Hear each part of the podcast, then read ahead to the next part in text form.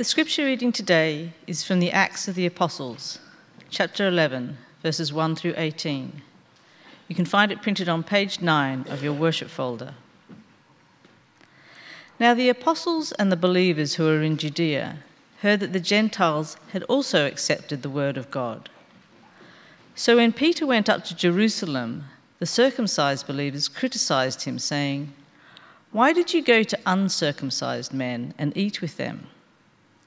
Then Peter began to explain it to them, step by step, saying, I was in the city of Joppa praying, and in a trance I saw a vision. There was something like a large sheet coming down from heaven, being lowered by its four corners, and it came close to me. As I looked at it closely, I saw four footed animals, beasts of prey, reptiles, and birds of the air. I also heard a voice saying to me, Get up, Peter, kill and eat. But I replied, By no means, Lord, for nothing profane or unclean has ever entered my mouth. But a second time the voice answered from heaven, What God has made clean, you must not call profane. This happened three times, then everything was pulled up again to heaven. At that very moment, three men sent to me from Caesarea arrived at the house where we were.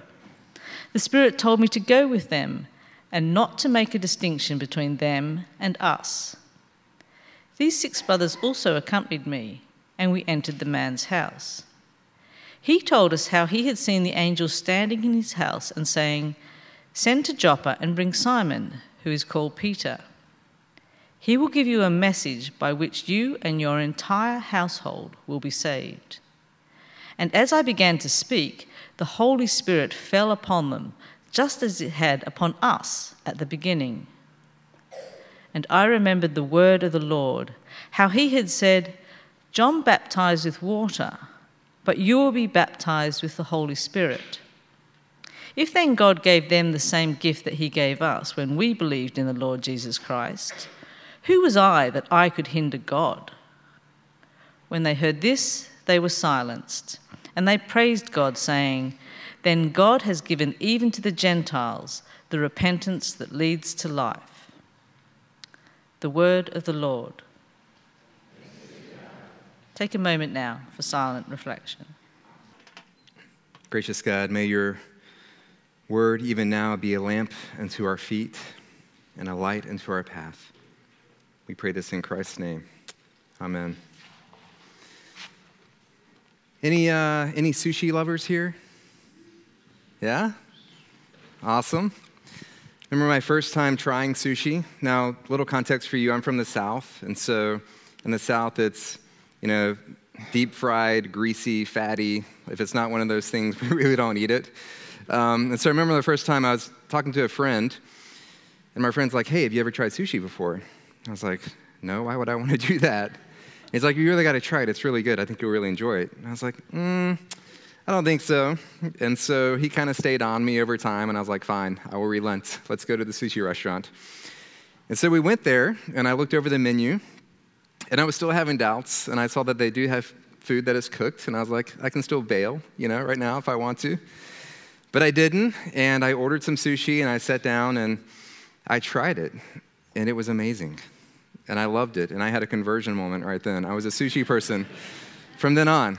And then I remember going back and going, if I really enjoy something, then what I do is I tell my friends all about it. I share it with my community. You've got to try this, it's so good. I didn't think I would like it, but I liked it. You might like it too. And I remember going back and telling some of my friends, and they just looked at me like I was crazy, right? You did what? Dude, what is wrong with you? Right? You know that's raw fish. I mean, why would you eat raw fish when you can batter that thing up and deep fry it, right? and that's what we would do. As I think about this text, though, like, I mean, this is much more important than sushi, I understand. But it made me think about that experience. And it made me think about the experience that I have with people all the time, right? People who come and they meet with me and they go, you know, Jay, I grew up in this faith, or I grew up in this tradition, or I grew up in this family, and we had these norms and this experience. And I was taught to believe and to think and behave in this way. Or I didn't grow up in a church tradition, but now I'm beginning to experience God in ways that I never thought were possible. And I'm experiencing God's healing, and I'm experiencing God's peace, and I'm experiencing God's presence. And what I'm finding is, in many ways, it's incongruent with what I knew before. And so you begin to feel this tension as you hear this story of them celebrating the freedom and the peace and the love of God in their life. And also this tension of going, do I go back? Do I tell my family? Do I tell my community? Do I tell people who I knew well? Because if I do, my fear is that I'm going to be met not with acceptance, not with openness, not with curiosity to know more, but what I'm going to be met with is judgment and critique, questioning, condemnation, right? Have you experienced that, that tension in your life before? Something shifting and changing in you, maybe in a small way or maybe in a large way? And beginning to feel that, that strain of going, then what do I do with this? And what happens when I go back or back into this old community when I've experienced something new? And that's the tension I think that Peter and Cornelius are experiencing right now. Peter, Peter for sure. I mean, Peter grew up in the Jewish faith, the, the Jewish tradition. I mean, he, he was well groomed. In fact, we see this in his vision, right? It's like, Lord, nope, not going to do that. and so as we come to this text, I think there's just three parts of the story I'd like us to reflect upon. And one is I want to look at the questions that Peter is being asked once he goes back to Jerusalem and what we can glean from that and what we can take from that. And then I want us to reflect on Peter's defense, the way that Peter answers these questions of accusation that he's going to encounter. And then look at the resolution, right? Of how it all kind of resolved and plays out in some ways, and what that might mean for us individually and for our community. So, first, Peter being questioned. I mean, think about this experience, right? This is a beautiful moment I mean, in the story of faith, in the story of history, in the story of the church, this is one of those beautiful, epic moments of something significant changing. Jewish and Gentiles sitting down, eating together, and sharing a meal. This was just not heard of. You have the clean encountering the unclean, right? Uh, no Jewish person would ever cross the threshold of a Gentile door and sit down and share a meal with them. And so Peter was raised in this tradition. I mean, he was raised in this environment. His default system is to never do that. It's almost like if the building was on fire, how many of us would just run into it? No, right? It's like, that'd be crazy. That'd be stupid. Why do we do that? It would cost us everything, potentially. Does that make sense? And Peter, in his tradition, in his system, in his upbringing, in his family values, in his cultural values, in his religious identity, his religious spirituality, everything taught him you never do that. And so, for him to experience something new in that way, for him to begin to move or consider or question that means a certain change had to happen in his life. And we'll look at that in a moment. So, this beautiful thing has happened, and Peter is coming back to Jerusalem, and you know that he knows there's going to be questions, right? I mean, the report's gone ahead of him. People are going to ask. And he's got this mix, I'm sure, of joy and celebration and probably dread. you know, something great has happened.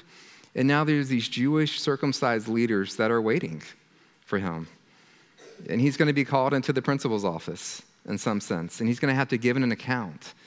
And at this point, he might not even quite have it all figured out of what has happened and what am I going to say? This is so new. This is so different. This is so unexpected in so many ways. And sure enough, Peter gets to Jerusalem, and what happens? In verse 3, it says this Peter, why did you go to the uncircumcised men and eat with them? I mean, these are people that know Peter. They know Peter's faith, they know his life, they have all the answers to all the questions. And in the text here, it's not a question of openness. I mean, there's one approach they could have had that said, Peter, tell us what happened. I mean, this is amazing, right? We just heard this report that Gentiles are now included, that God has moved out into the world in new and amazing ways. Like, how did it go down? what happened? Let's celebrate together. But that's not what happened. It was a tone of criticism. It was a tone of judgment. It was a tone of critiquing. We've all experienced this in our life, right?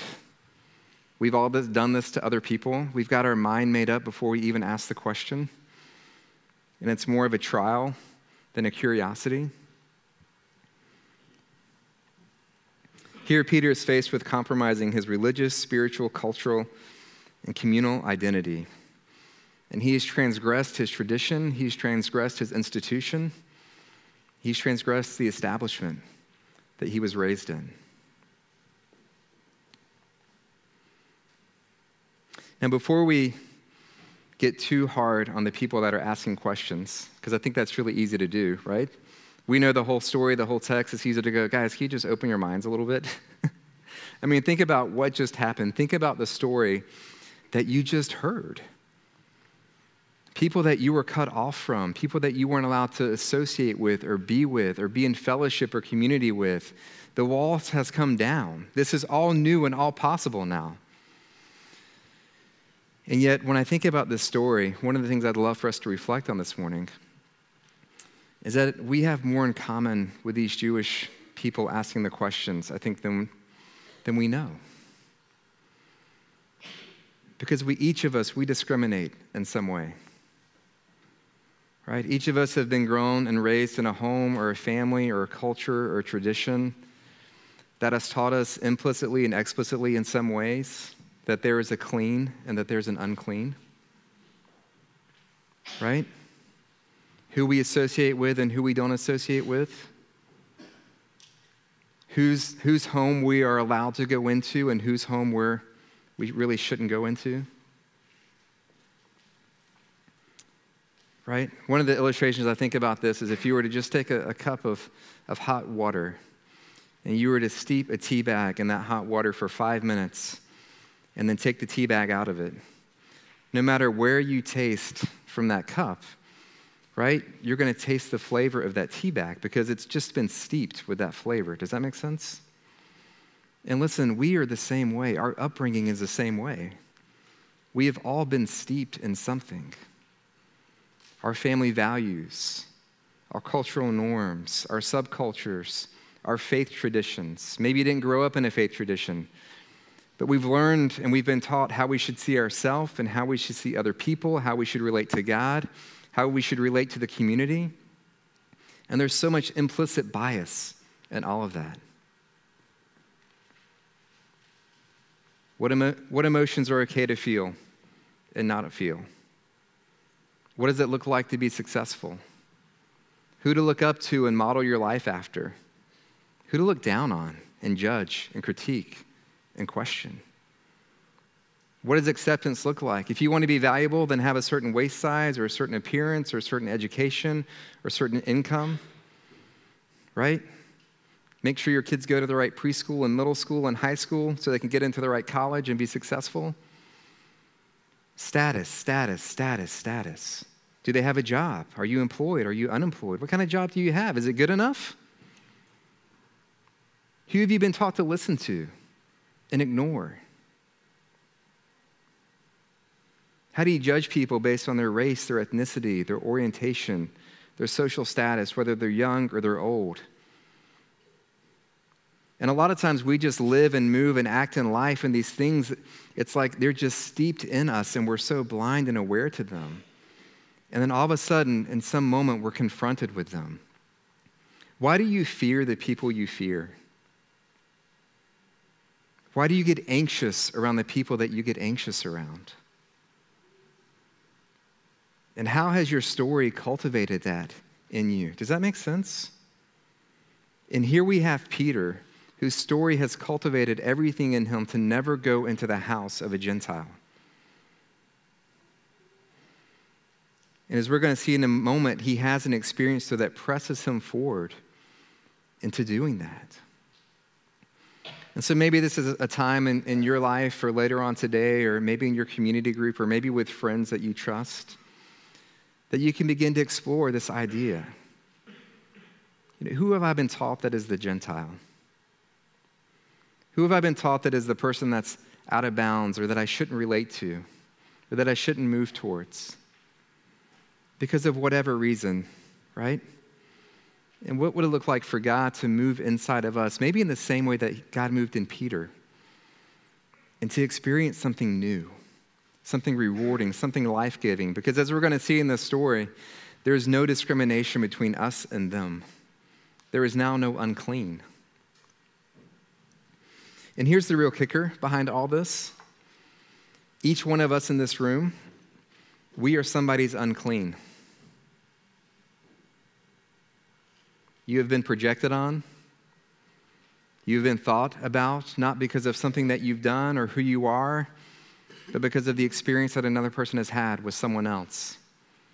And now you get to live out that reality, that unreflected, unnamed reality. And so we've all experienced rejection. We've all experienced being marginalized. We've all experienced the pain and the hurt and the loneliness of not being seen, of not being respected, of not realizing that we, each one of us here, and each person in our city and our community is a person that is made in the image of God and is meant to be seen and known and loved and experienced and respected. Does that make sense? We are so like these questioners in so many ways. It's our shadow side. Let's focus on the good part, not on this. But, friends, it's important for us to focus on this and to reflect upon it because God has something for us in these moments and in these reflections. So, that's the first part the questions. The second part now, let's look at Peter's defense. Verse 4, we hear, uh, then Peter began to explain it to them, saying, step by step. You know, you feel a little bit on the defense when somebody asks you a question, and your response is, you want to go step by step to kind of explain everything to them, right? Let me make sure that you get the whole story of what happened. because I'm going to try to convince you in this moment that what I experienced is something that's good. So, this, and then this, and then this, and then this, and you want to make sure you don't leave anything out, hoping that they're convinced. You know what's fascinating here, though, is Peter doesn't give a theological answer to them. I mean, Peter can go back and he can look at, you know, the Old Testament and begin to show some themes of, look, here's what God's promise really says. God's promise isn't just for Abraham and Isaac and Jacob. It's not just for these covenants along the way, but it's for all people. It's for everyone. And so we can celebrate in the reality that this experience is coming new, right? That God is on the move in a significant way. And Peter doesn't do that. Peter shares his experience with them, his story with them. Peter says, I was praying and I had a vision. And this sheet came down from heaven. And all these animals on it that I'm taught, that I've been taught my whole entire life that are unclean, that I shouldn't kill, that I shouldn't touch, that I shouldn't eat. All of a sudden now, God is saying to me, kill and eat. And we see his default drive right then, right? I mean, he has the audacity to say no to God. How about that? no. And God says, Peter, what I have made clean is no longer unclean. And it takes three times, three lessons, right, to get that in Peter. And then Peter tells them the rest of the story. It's not just that. And so I went, and here's what happened. And Cornelius sent people, and the Spirit is moving on both sides, orchestrating this. And then at the end of it, the same Spirit that came upon us, that redefined everything for us and how we relate to God in the world, is the same Spirit that came upon this household, this Gentile household. And it changed everything for them. There's no distinction, there's no differences. It's hard to deny, right? In some ways. But the thing I want to focus on on this part of the text is what had to happen to Peter in order to get him to cross the threshold. I mean, what had to happen to Peter in order for him to be moved towards people that were so radically different than him in some ways? What compelled him to do that. And what compelled him was his experience of God. Now, am I saying that we should all wait until we get a vision from God? I don't think so. I think we might be waiting a very long time. But one of the things I love here is, is Peter cultivated this expectation of experiencing God. People, Peter built these norms into his life to make himself available to experience what God might have for him. And I think visions at this time in history and the way that God was moving, it's more normal than it is now in some places, in some areas. But I think it's important for us, in some sense, to take Peter's lead in this. Because if we are going to have, if we're going to risk in many ways moving into people that are different than us and loving them the way that God loves, loves them, then we need to have an experience of God's love, right? Then we can become one beggar showing another beggar where to find food, in some sense. And so, how do we cultivate that? And I'm not advocating here that, well, let's just come up with our religious checklist then. Let's pray and let's read our Bible and let's open up our app and do our daily devotion on our app and let's attend church on Sunday. I think those are wonderful things to do, right? But checklist, checklist relationships don't really work that well. You know? You know that, right? Do a checklist relationship with your friend or your spouse or your significant other and see how far it takes you. Well, honey, I said hello today. Here's your meal. Good night. Fulfilled my obligation. No. Right?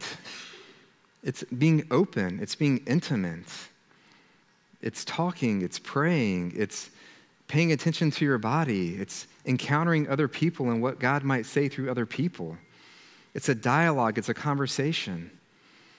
It's sitting and making space to hear something new and experience God in a way that fills us so that we can move into the life of other people with this same goodness of who God is.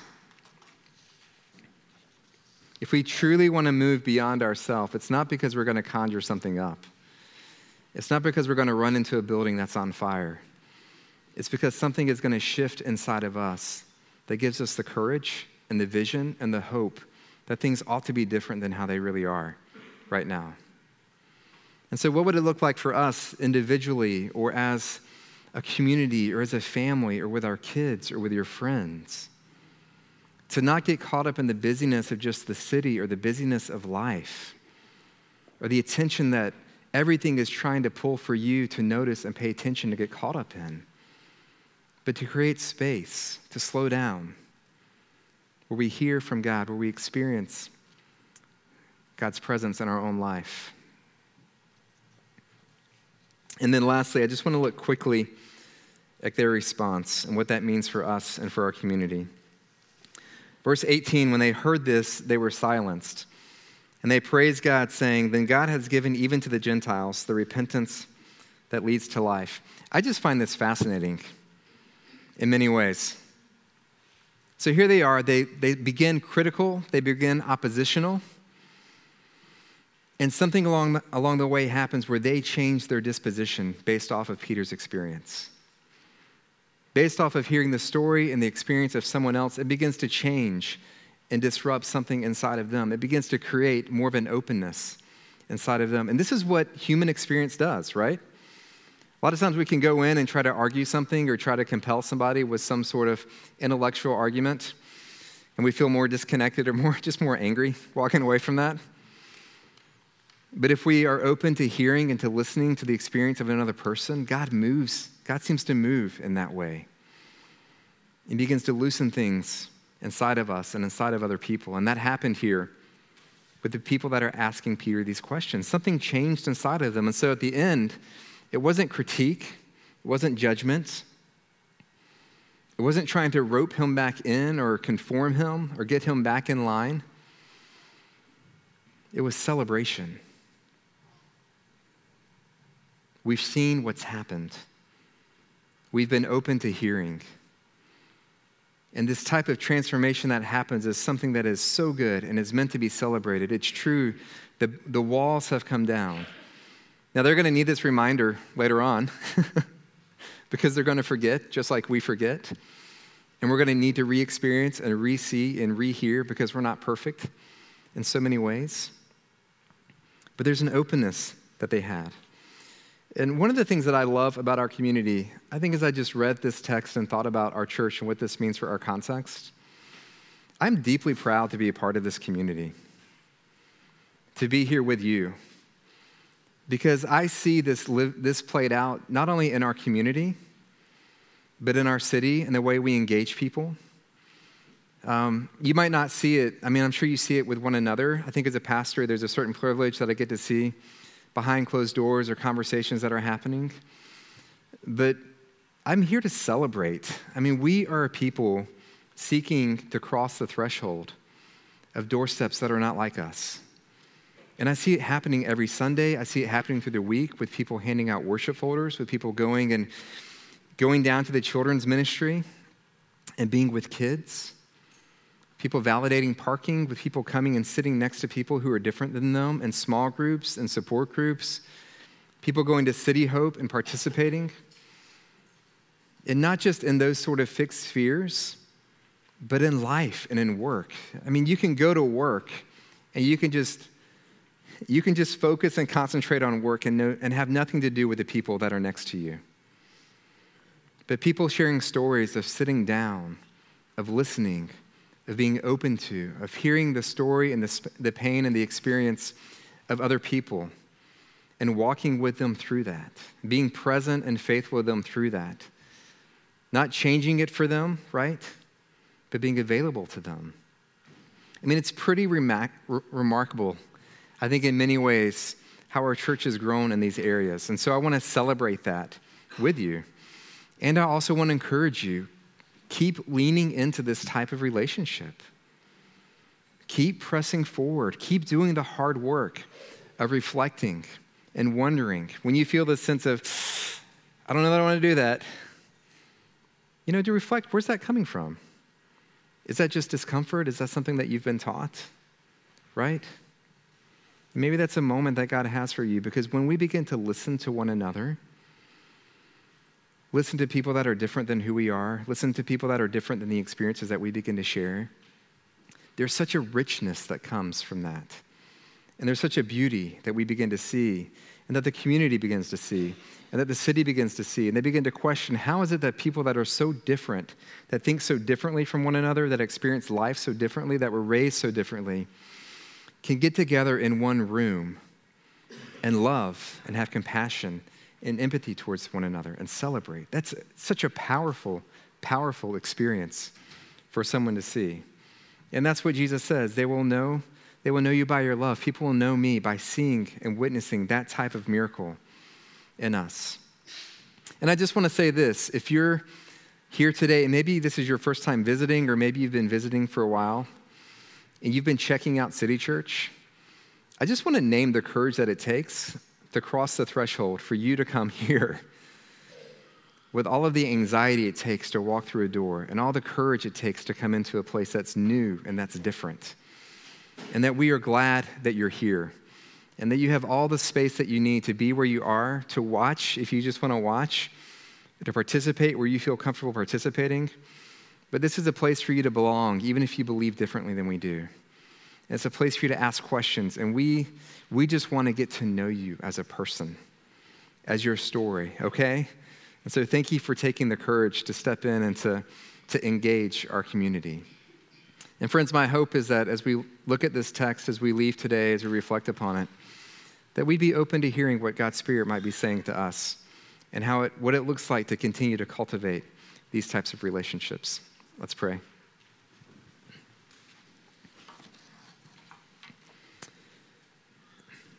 Gracious God, thank you that your, your love does not discriminate, that your moving towards people is not discriminatory, that because of your love and your work in our lives and in this world, that there's no more racial superiority, there's no more cultural superiority, moral superiority or any other type of superiority. You've, you've leveled the playing field. That each person we see and we encounter is a person that is made in your image, that is deeply loved by you, that we are deeply loved by you.